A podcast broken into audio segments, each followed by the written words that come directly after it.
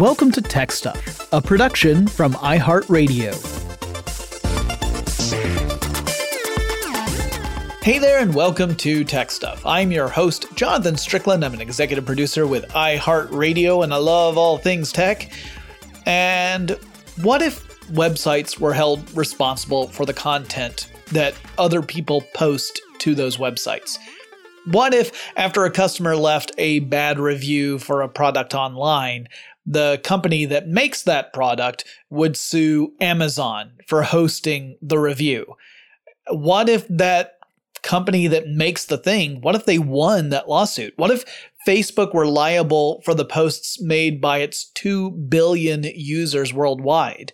If sites were held accountable for the content that users and third parties posted to them, we would not have the internet we have today.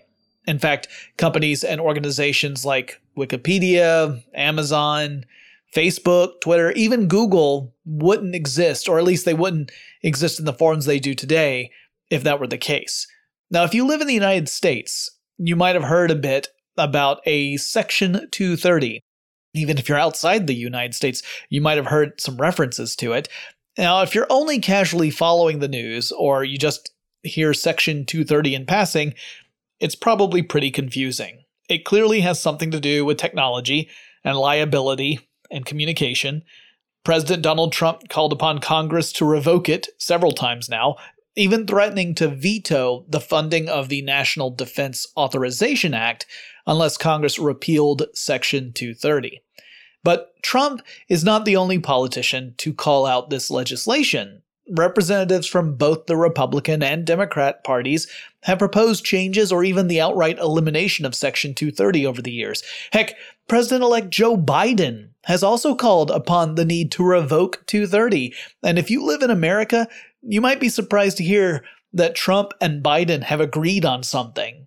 Though I guess it's fair to point out they agree on the end result, but for very different motivations. So in today's episode, I want to talk about what Section 230 is, where it came from, what its purpose was and is, and why there's so much discussion about a need to change or get rid of it from various viewpoints across the political spectrum. And I'll do my best to avoid any political commentary, but I do want to say that the motivations behind these various calls for change, they vary a great deal. I think a lot of folks in politics agree that Section 230 needs some attention, but they don't all agree as to the reasons why or how it should be done. So we're going to get into all of that.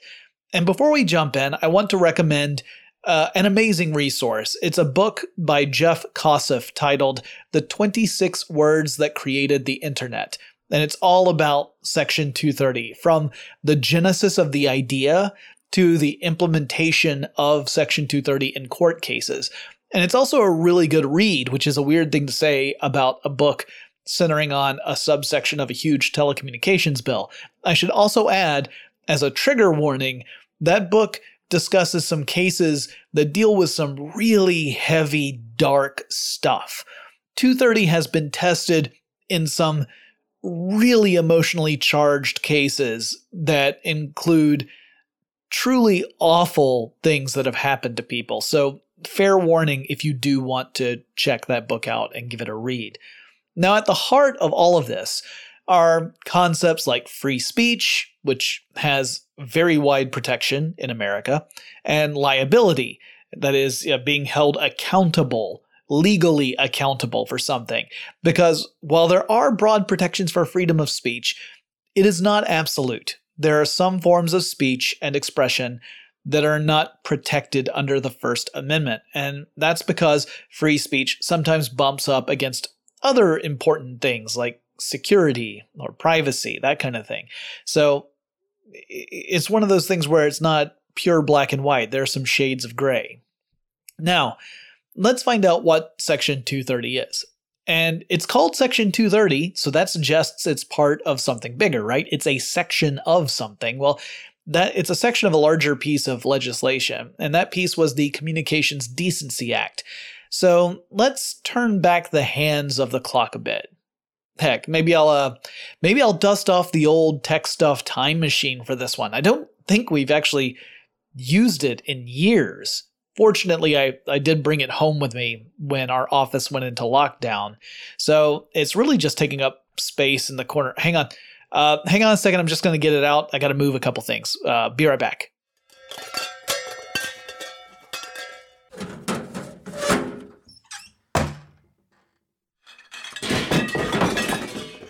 All right, all right. So I've got it now. Uh, let me set the dial back to uh, let's see, uh, 1990. All right. Okay, here we go. Everybody in. Come on, let's all get into the time machine. All right, ready? Push the button, Frank.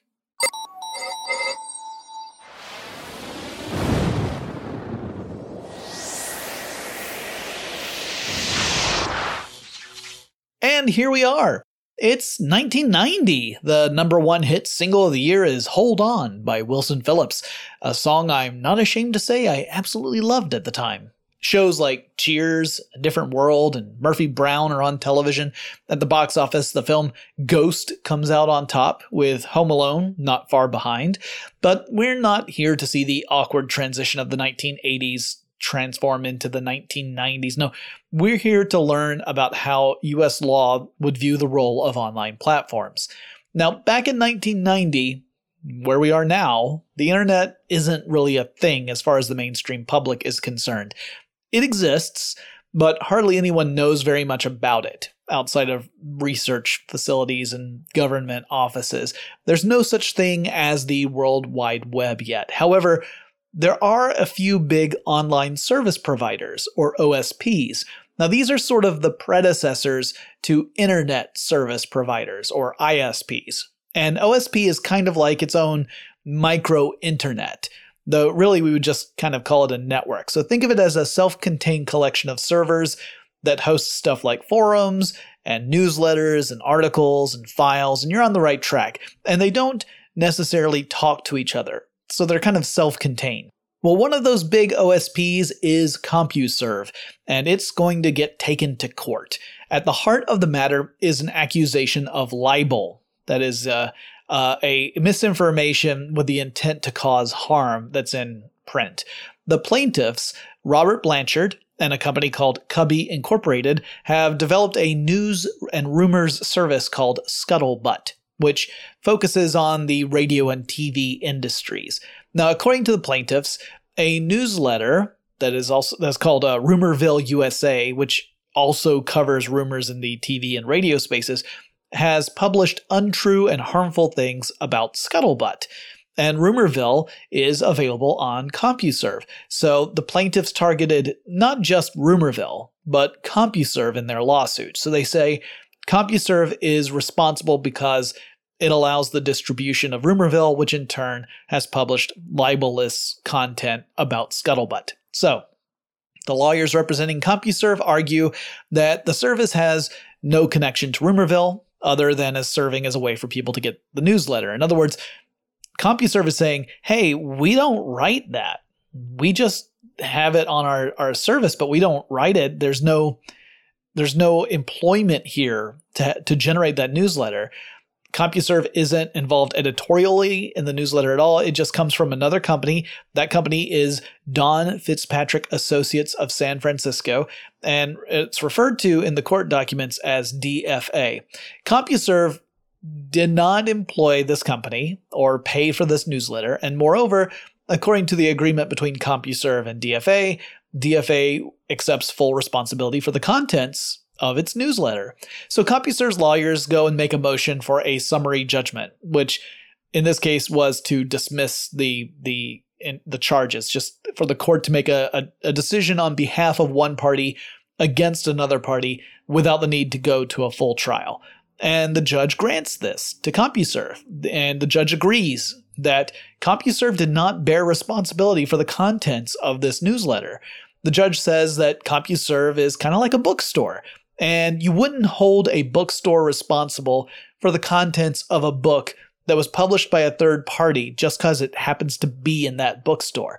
The bookstore is just that's where customers can buy books. The store did not put the actual content into the books. And this becomes a precedent that would serve as a foundational building block for Section 230 later. All right, everyone. Um, we're done here. Let's all jump back in the time machine. Come out, no stragglers. I don't want to have to come back to 1990. I lived through it once. We're done. Uh, we got to hop forward a couple of years. Okay, ready? Push the button.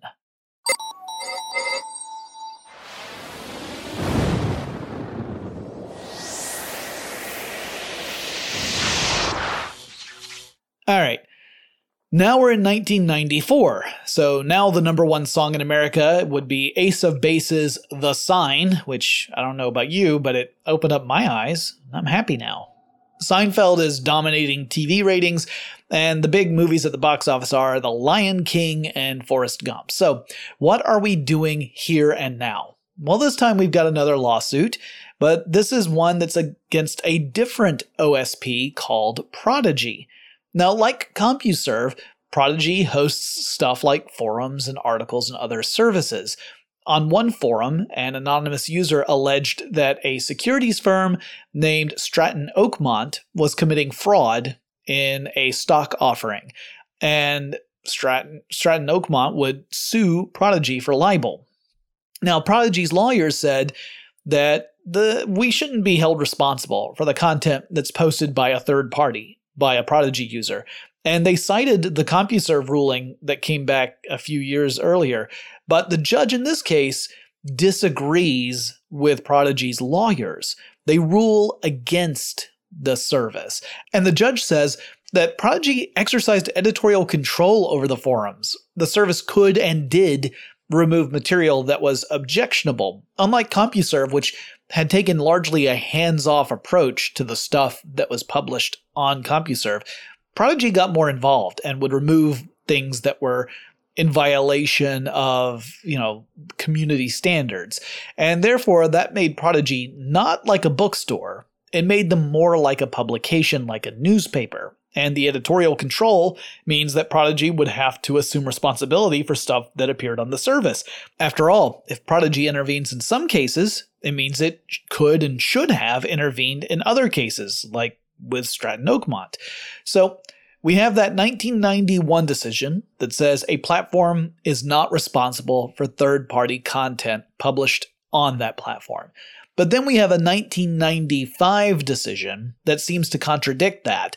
Uh, if the platform exercised any sort of content management, that means that they can be held liable.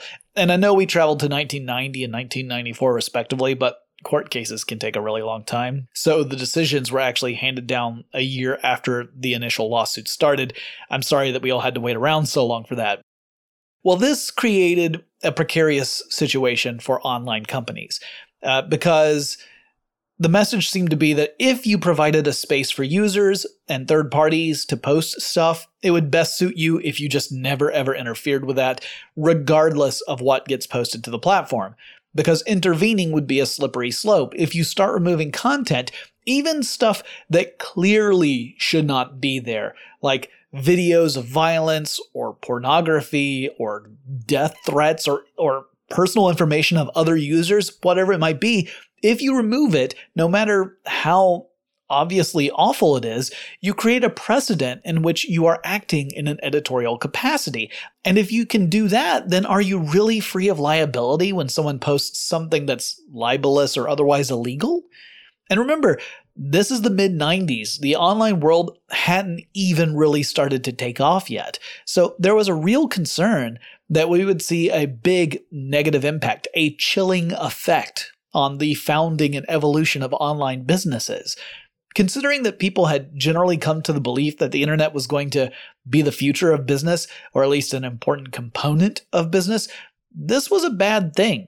Now, if you guys pay attention out there, you probably know that politicians typically lag behind big issues in technology. Technology changes much faster than policies do. And a lot of politicians in this country are, uh, in the United States, um, how do I put this delicately? They're old. Like, a lot of them are really old. The average age, the average age of a congressperson is 20 years older than the average American. In 2020, the average age of a representative is 57. For senators, it's 61. And generally speaking, older generations are a little slower to pick up on technological advances than younger ones. Now, there are exceptions to this, don't get me wrong, I'm not trying to be ageist here. But as a general rule, older people are less up to speed on emerging technologies. I think that rule applies double when it comes to politicians from my own anecdotal experience, which I get isn't really evidence. So, while this was a growing concern within the tech world, only a couple of politicians really picked up on how these court decisions could create an issue and impede the growth of online services in those early days.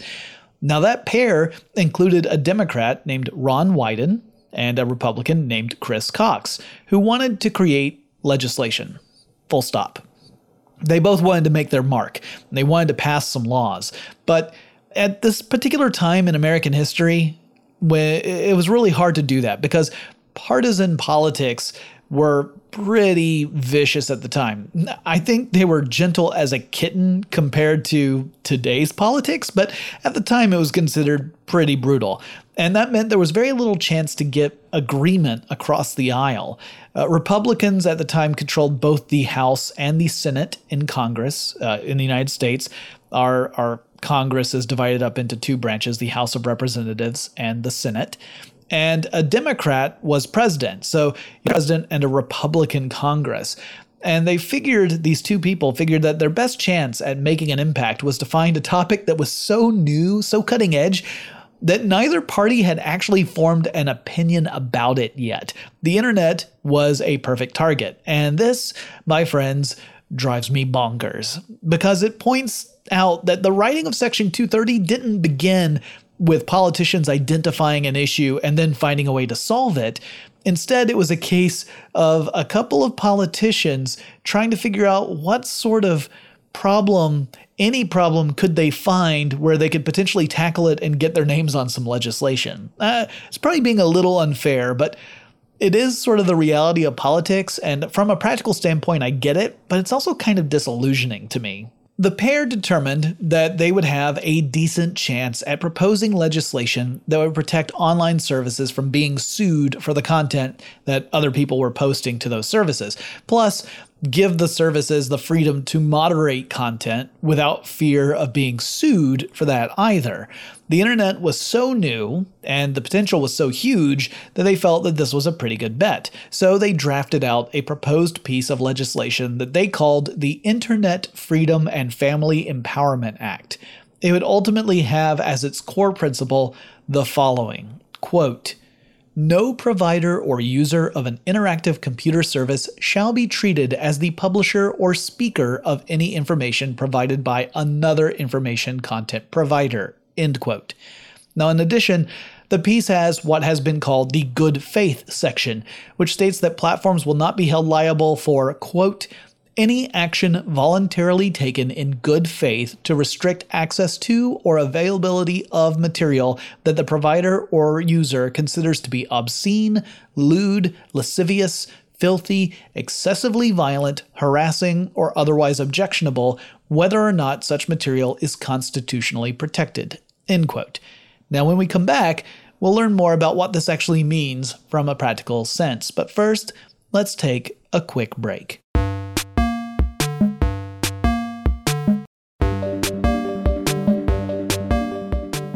So, on the face of it, Section 230 is fairly simple. You cannot hold someone, or something in the case of a platform, as the person responsible for what someone else or something else says on that platform. So that applies to the services and the users. If I'm on a forum and I'm making an argument for a certain point of view and someone else joins in with libelous accusations about a third person, it would be unreasonable to hold me accountable for that other person's words, right? I didn't say the libelous thing. Why would I be responsible for it? I might have started the discussion thread, I might have initiated the conversation, but if I didn't actually say anything libelous, then I shouldn't be held responsible, right? Well, that same protection, according to this legislation, would apply to online platforms. In addition, the platforms would be able to make their own moderation policies and not be held liable if the platform removed something that would otherwise be constitutionally protected. So, in other words, if Facebook removed a post because it violated a Facebook standard, even if that post would otherwise be protected constitutionally, Facebook would not be held liable as long as that removal was done in good faith. Now, in 95, at the time that Cox and Wyden were putting together their proposal in the House of Representatives, there was another piece of legislation under consideration that aimed at the issue of pornography online, but that was taking place over in the US Senate. And this piece tried to treat online content in a way similar to how the US government regulates content on TV and on radio broadcasts there was a growing concern about the availability, the accessibility of pornographic and obscene material. Uh, obscenity in this case would fall under a pretty conservative definition, like, you know, kind of like beauty, obscenity is in the eye of the beholder. It's one of those things that you know it when you see it. That's kind of the famous quote in US history. But the proposed legislation would criminalize the act of exposing those under 18 to obscene or pornographic materials online. Now, I should say it covered instances in which the age of the recipient, or at least their under 18 status, would have to be known to the person or entity sending the material for this to be relevant. The proposed legislation went a bit further than that, too, with sections related to speech that is indecent but not obscene. Again, really weird gray area territory here, but the language raised some concerns among civil liberties organizations. So people made some pretty strong arguments against this Senate version of the idea. For example, uh, in the medical industry, there's terminology that some people might define as indecent that's absolutely critical for legitimate medical communication in clear terms. So, sites that provide useful information for sensitive topics like educating people about sexually transmitted diseases or resources for people who are in the LGBTQ plus communities, all of that could be at risk if you allowed this kind of legislation to go forward. So Ron Wyden and Chris Cox were positioning their proposal in the House of Representatives as kind of an alternative to the approach that was being talked about in the Senate. They suggested that online platforms have the ability to moderate content on their sites without the risk of being held liable for the stuff that people and other parties were posting to those sites. And according to Kosseff, their idea met with no resistance. In fact, barely anyone even noticed.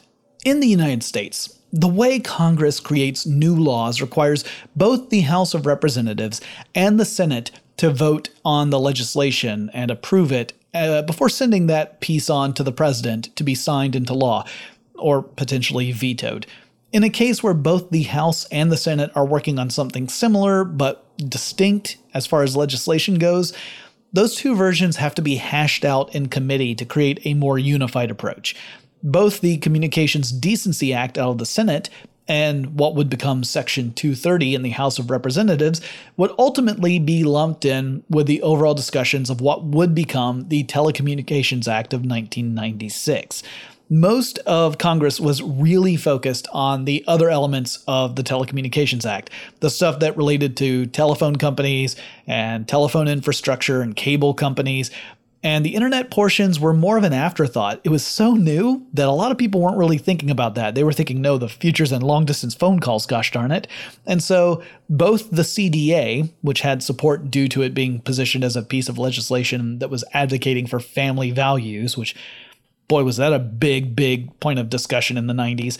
And then Section 230, which was positioned as protecting new and, uh, and a vulnerable industry, both of them made it through.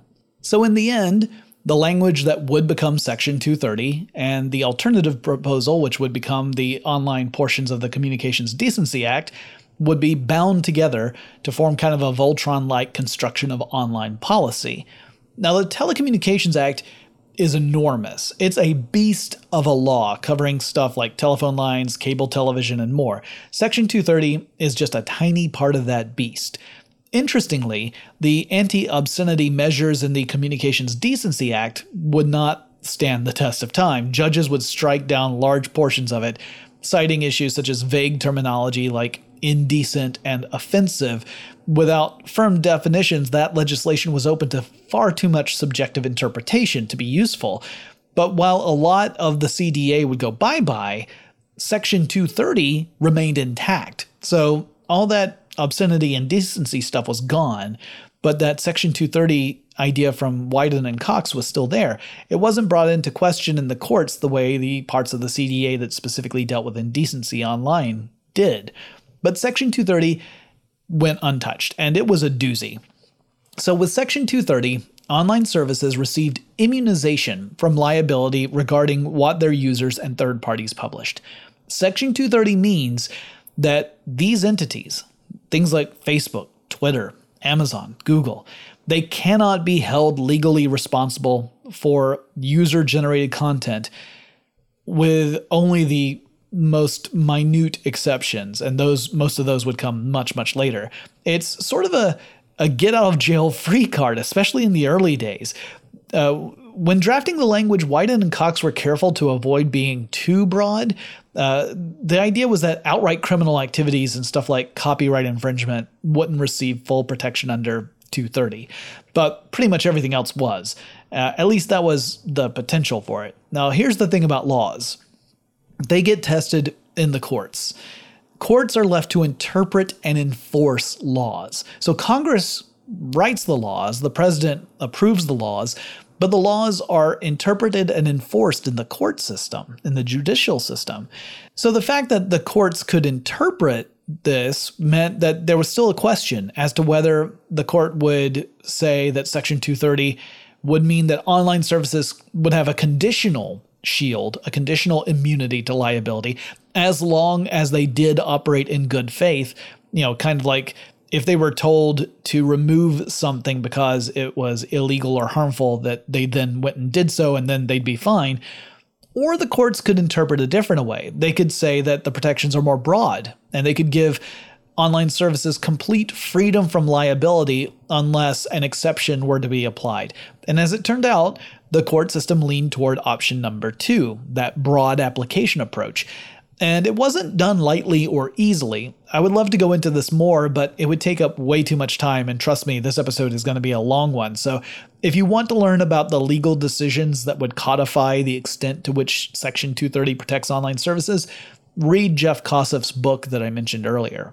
Now, when Wyden and Cox put this plan together, their concept was that these service providers, protected by immunity to legal repercussions as far as user generated content is concerned, would be freed up to moderate that user generated content as much as they needed to. The goal was to create a safety structure so that Prodigy or America Online or much later Amazon or Facebook or Google would have the freedom to excise objectionable material off the site without risking being seen as a publisher that has liability, like Prodigy was a few years earlier. And I've seen this described as the sword and shield approach. The shield is that immunity, and the sword is that editorial capacity to intervene without fear of retribution. But there was a problem platforms began to adopt a tendency to just rely on the shield part. Frequently, they did very little to editorialize or to moderate. Now, this might sound familiar to you. Over the past few years, Twitter, for example, has come under fire for being reticent when it comes to applying the company's own terms of service as far as content goes. Time and again, people have cited tweets from various users and asked Twitter's management uh, why such examples are allowed to stay on Twitter when, by at least what is arguably a reasonable interpretation, those tweets violate the code that Twitter says it has in place. We've seen this a lot with certain politicians in particular, and it was only recently that Twitter would even flag posts from prominent politicians like the president as containing misleading information or untruths, and Twitter in no way rushed to address this problem. I'll get to why they ultimately did later, but spoiler alert, it doesn't really have anything to do with Section 230. Now, I don't mean to just single out Twitter and ignore everyone else, because as I said, it was far more common across the board for platforms to take a very hands off approach when it came to moderating content. Typically, they only stepped in during particularly extreme or blatant abuses of the platform's policies, and not always even then. All of this despite that immunity granted by Section 230. There were a couple of reasons for this. One is that, as I mentioned in the Facebook algorithm episode that published last week, companies like Facebook benefit financially from people being active on their platforms, and controversial posts generate a lot of action. So you could argue, hey, that bad stuff that we would rather not have on these platforms, that's making the platforms a lot of money. So there's not a lot of financial incentive for them to act against it. Second, over the past few years, several platforms have emerged that seek to encourage trolling and malicious behaviors. Like they're not just hosting it, their whole purpose is to be a, a hotspot for that. And they rely on Section 230 to shield them from repercussions because that immunity, at least at first, extended so far that even if a platform were to distribute or perhaps even encourage the distribution of malicious content, it was still protected as long as it was not generating the content. If it was someone else who was using their platform to spread terrible stuff, they were still in the clear because Section 230 gave them that protection. There were numerous court cases that challenged this in different ways, including ones that would see plaintiffs sue platforms for negligence, for failing to take down a harmful post after being told about it. But early on, courts had decided that if they found in favor of plaintiffs in these cases, it would just represent a workaround for Section 230, and it would essentially invalidate the protections entirely because all it would do is send the message of don't sue Twitter for libel, for example, sue them for negligence. So that would mean that you would just have a different pathway to go after these platforms, and Section 230 would be meaningless. So the courts decided that was unacceptable, and they ruled early on that immunity from liability extended beyond stuff like libel. In fact, some of the rulings appeared to give online companies even more protection than Chris Cox, one of the two original drafters of the law, had in mind. He said, It may be that this was applied more broadly than we had intended. For malicious websites and forums, this could mean that if you have a particular agenda and a means to launch an online platform, you can push your agenda even if it causes harm to other people by giving sympathizers, you know, people who share your philosophy, if you give them a place to promote their ideology, your ideology, as long as you're careful not to do it yourself, because you're really just providing a place for third parties to do it, uh, if you start to publish your own words, you no longer have protection because you're not acting as a distributor for a third party's content. And and that would be fine. So we saw it happen a lot. We still do. And then third, over the years, the government has steadily chipped away bit by bit at that protective shield, with various court cases leading judges to interpret exemptions for that immunity to liability. And that makes platforms a little less keen on editorializing for fear of being pulled into one of those exceptions. Now, when we come back, I'll talk a bit more about the ways that courts have eroded Section 230 from its original and arguably OP status. But first, let's take another quick break.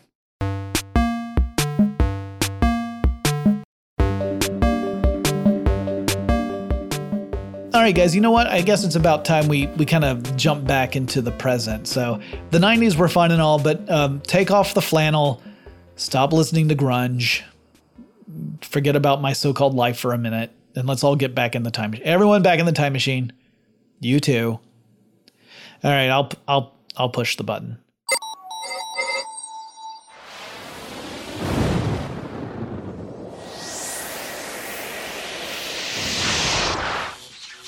For the first decade of its existence, Section 230 was kind of like a bulletproof vest for online platforms when it came to liability linked to user and third party content.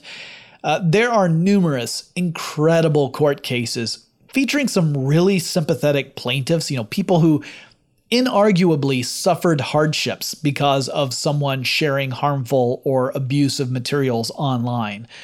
And the message seemed to be that, at least in some cases, there was no real legal recourse for these people to seek out justice.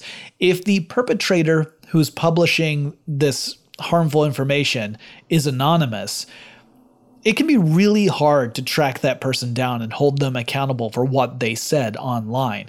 There are lots of ways that people can hide their identity, including ways to hide their IP address, which means that in some cases it would just be impossible to figure out who was ultimately responsible. And Section 230 would shield the platforms from legal action, which meant that the victim would have no real options. And that rubbed a lot of people the wrong way. Now, before I get into details, I do want to say that I acknowledge this is a very tricky situation.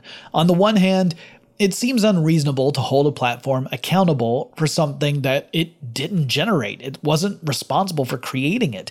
So if I pop onto Twitter and I post harmful lies about you, it's not Twitter's fault that I did that, right? It's my fault. And Twitter should be protected from being unfairly lumped in with me on that matter online platforms serve millions or even billions of people, and there's just no way to filter every single post from every single person to make sure that there's nothing harmful there. But on the other hand, let's say I post something that is demonstrably false and harmful directed toward you, and you alert the platform I've used to this problem.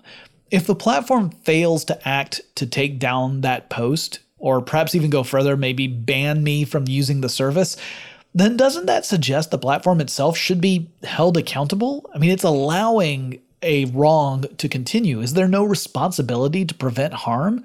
And if there isn't, what makes the internet different from other things that law covers? Because other areas of the world, that, you know, in, in the legal world in the United States, they don't enjoy this protection but it's a really complex issue. And it reminds us that you can have a lot of things that are really important, like freedom of speech or a right to privacy or an expectation of security. And you can have those come into conflict with one another. And it ultimately means that whatever decision you make, it's not going to be satisfying to everybody. Starting at around 2008, courts began to rule that Section 230 wasn't a perfect force field protecting online services from all liability. In California, a pair of fair housing nonprofit organizations brought a lawsuit against a website called roommates.com. They said that the site was encouraging users to post and sort housing opportunities in a discriminatory way, and that violated federal and state law. It is illegal to advertise housing with language that indicates preference, limitation, or discrimination based on race, sex, familial status, and that kind of thing. But roommates.com allowed users to fill out fields on all that kind of stuff. You, know, you could create a, a profile where you included things like your gender, your familial, you know, status, your sexual orientation, all this kind of stuff. And some people on the site started posting discriminatory notices saying things like, you know, essentially only white people need to apply, that kind of stuff terrible stuff. Now, the lawyer for roommates.com argued that the site was protected under Section 230. But the plaintiff's lawyer said, hang on, Roommates is totally setting all this up because it has people fill in that information in the first place. It asks people to give that, that those details. Now, the case was initially dismissed in a lower court, but an appeals court would take it into further consideration. And that three judge court ultimately decided that with a very narrow focus, roommates.com was liable for asking questions that were allegedly discriminatory, but that it was not liable for the content that users were writing in the site, like under additional comments.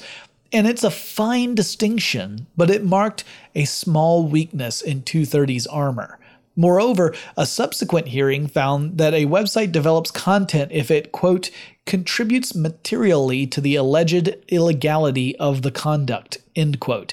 Which would mean in those cases, the service would no longer be a simple publisher or distributor, it would be a developer of content, and thus 230 protection would not apply. Subsequent court cases reinforce the idea that if a website quote unquote materially contributes to the illegality of material posted to that site by third parties, it would not or may not qualify for Section 230 immunity. So the parameters of protection began to change a little bit. Should a court find that a site had not just allowed users to post illegal material, but to somehow be active in that process beyond just being a publication platform, then it could be held accountable. But while there were new parameters, they weren't strictly defined, and courts would have to interpret specific cases within the context of this kind of vague notion of restrictions to immunity. A subsequent case brought against Yahoo by a woman named Cecilia Barnes would further complicate matters. Barnes's ex-boyfriend created a fake profile on Yahoo, claiming that the profile belonged to Cecilia, and he included nude pictures of Barnes that he had taken without her consent, which is truly horrifying. And then he also included her work contact information. And before long, men were showing up and trying to contact Cecilia, and that must have come as a real shock to her. I can't imagine how disruptive that had to have been to her life. Cecilia found a link on Yahoo that explained what people should do in the event that they wanted to claim a profile that purported to represent them was in fact a fake. And it involved sending in a signed statement and a copy of their ID to Yahoo via snail mail. So not exactly the uh, the fastest or most streamlined of processes, but Barnes went ahead and did it. But the Yahoo profile stayed up. Barnes had heard nothing back from Yahoo. So she tried it again, a couple of times, and still didn't receive any reply. Then she was scheduled to give an interview on local television and talk about her experience when miraculously a Yahoo representative actually reached out to her. Now, that representative was the director of communications at Yahoo, and the director of communications promised Cecilia that she would take a faxed request from Cecilia over to the proper division by hand and make certain that the profile was removed. And the profile was not removed. It stayed up for another couple of months. So Barnes goes and sues Yahoo.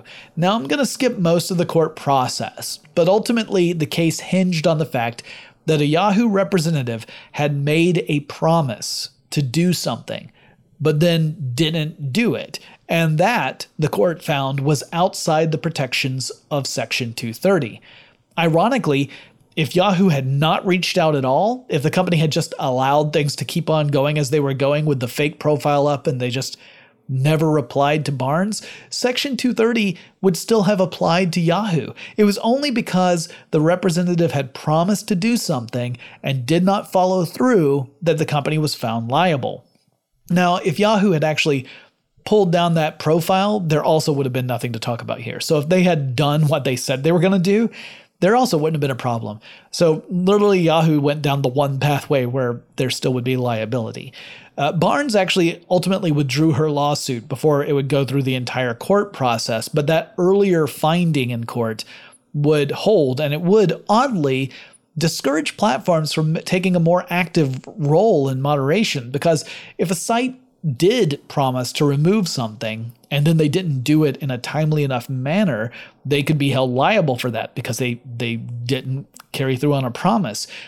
If they did nothing at all, they wouldn't be liable. They'd be protected under Section 230. And I don't know about you, but doing nothing tends to be easier than doing something. I mean, it's even easier than promising to do something but not doing it. Just not doing anything at all, still the easiest thing to do. So, in a way, these rulings that found limitations to 230 reinforce the behaviors of companies that were reluctant to moderate the content on their platforms. More recently, cases have been brought to light that Section 230 can play a role in suppressing voices of marginalized and vulnerable populations. So, in other words, a piece of legislation tied to the spirit of free speech could, in itself, be suppressing the free speech of others. For example, while there are plenty of cases of online harassment campaigns for all sorts of people, women represent a disproportionate number of victims of online harassment women, particularly young women, encounter sexualized online abuse far more frequently than men do. And so there is a real issue of Section 230 providing immunity to platforms that house communities who are perpetuating an abusive set of behaviors, which is not great. And other vulnerable populations face this too. We see it in terms of race and sexual orientation, religious affiliations, political affiliations, and more.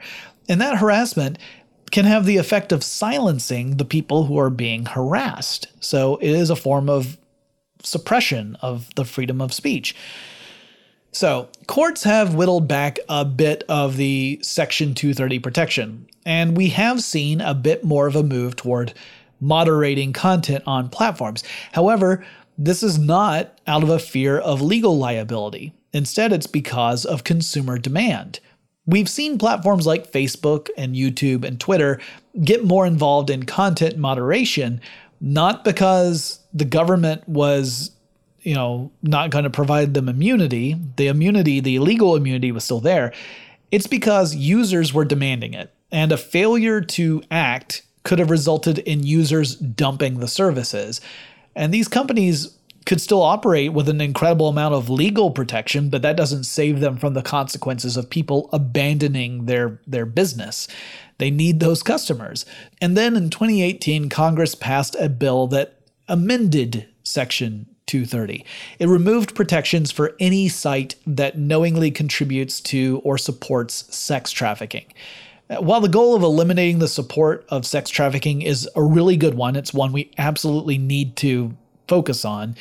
The actual bill itself would receive some criticism, not for its purpose, but in its creation, like in its wording. So law professor Eric Goldman wrote that, quote, as a result, liability based on knowledge pushes internet companies to adopt one of two extreme positions moderate all content perfectly and accept the legal risk for any errors, or don't moderate content at all as a way of negating knowledge.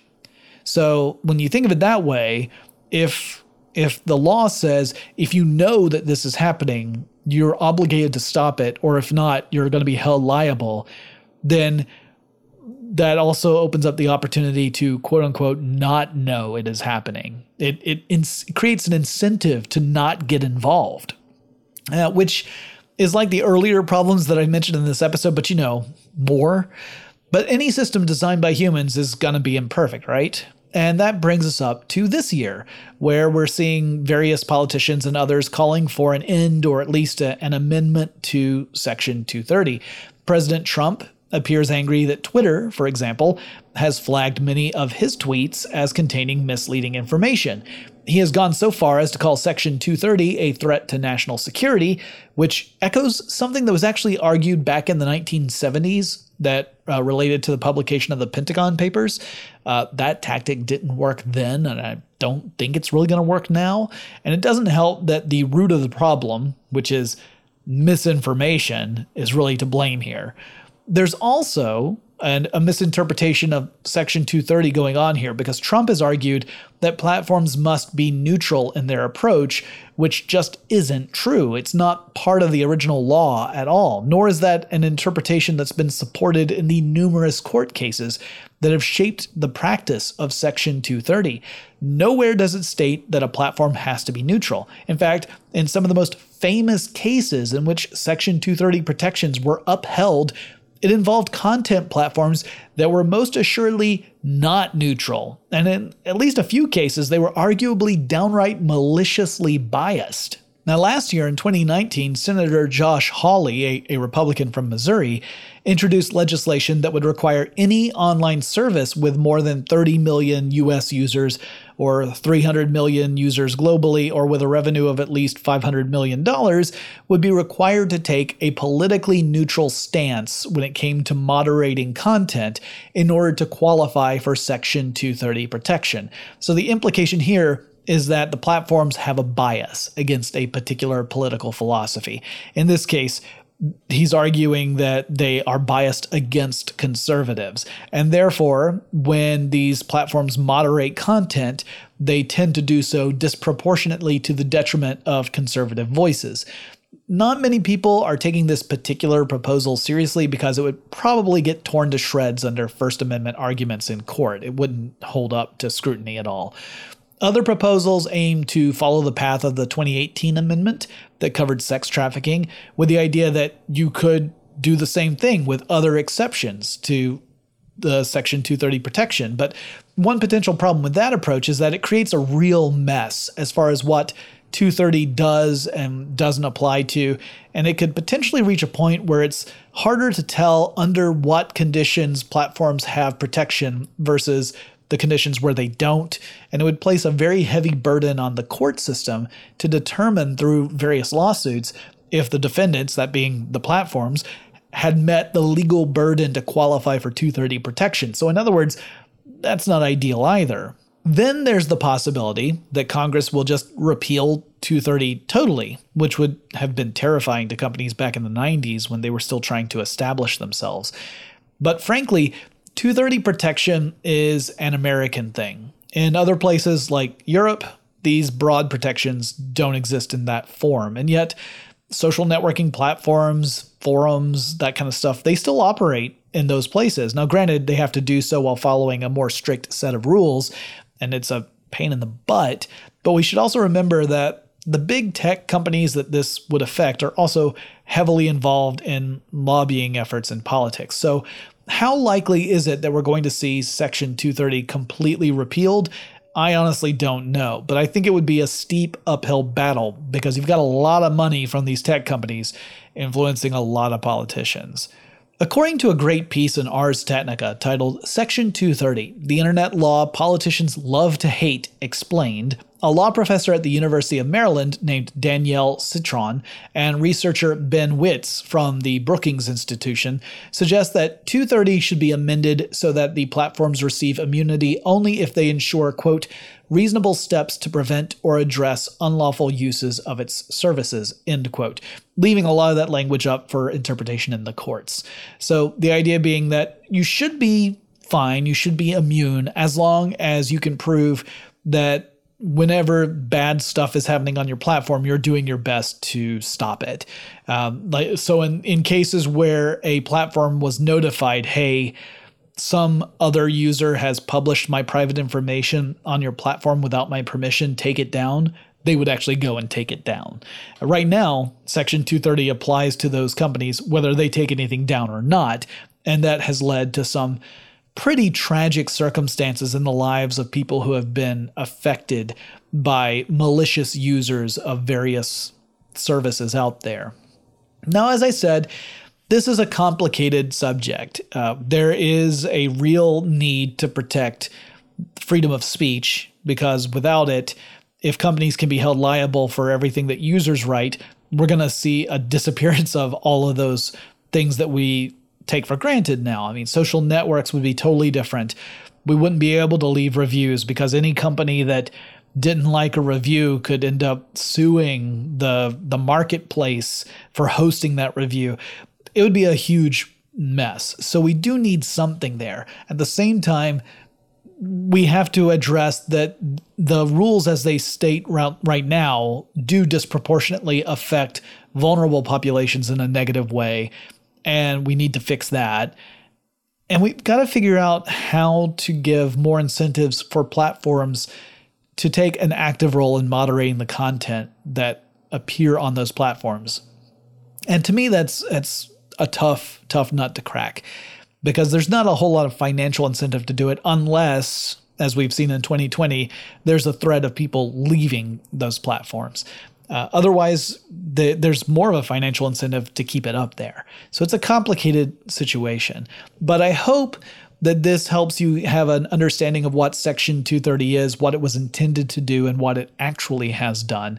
Because as we know, often we will create a construct planning for it to do one thing, only to see it go off and rampage through the village and, you know, throw a little girl in the river. That's a Frankenstein reference. I think it might have been a little boy in the book. I don't remember. I haven't read in a long time. Anyway, that wraps up this discussion of Section 230 on tech stuff. Hope you guys learned something. I uh, hope you have heard my dog shaking his head in the background. If you have any suggestions for future topics of tech stuff, reach out to me. You can do so on Twitter, where unless they start moderating your comments, I'll see it. And the handle for that is TechStuffHSW. I'll talk to you again really soon.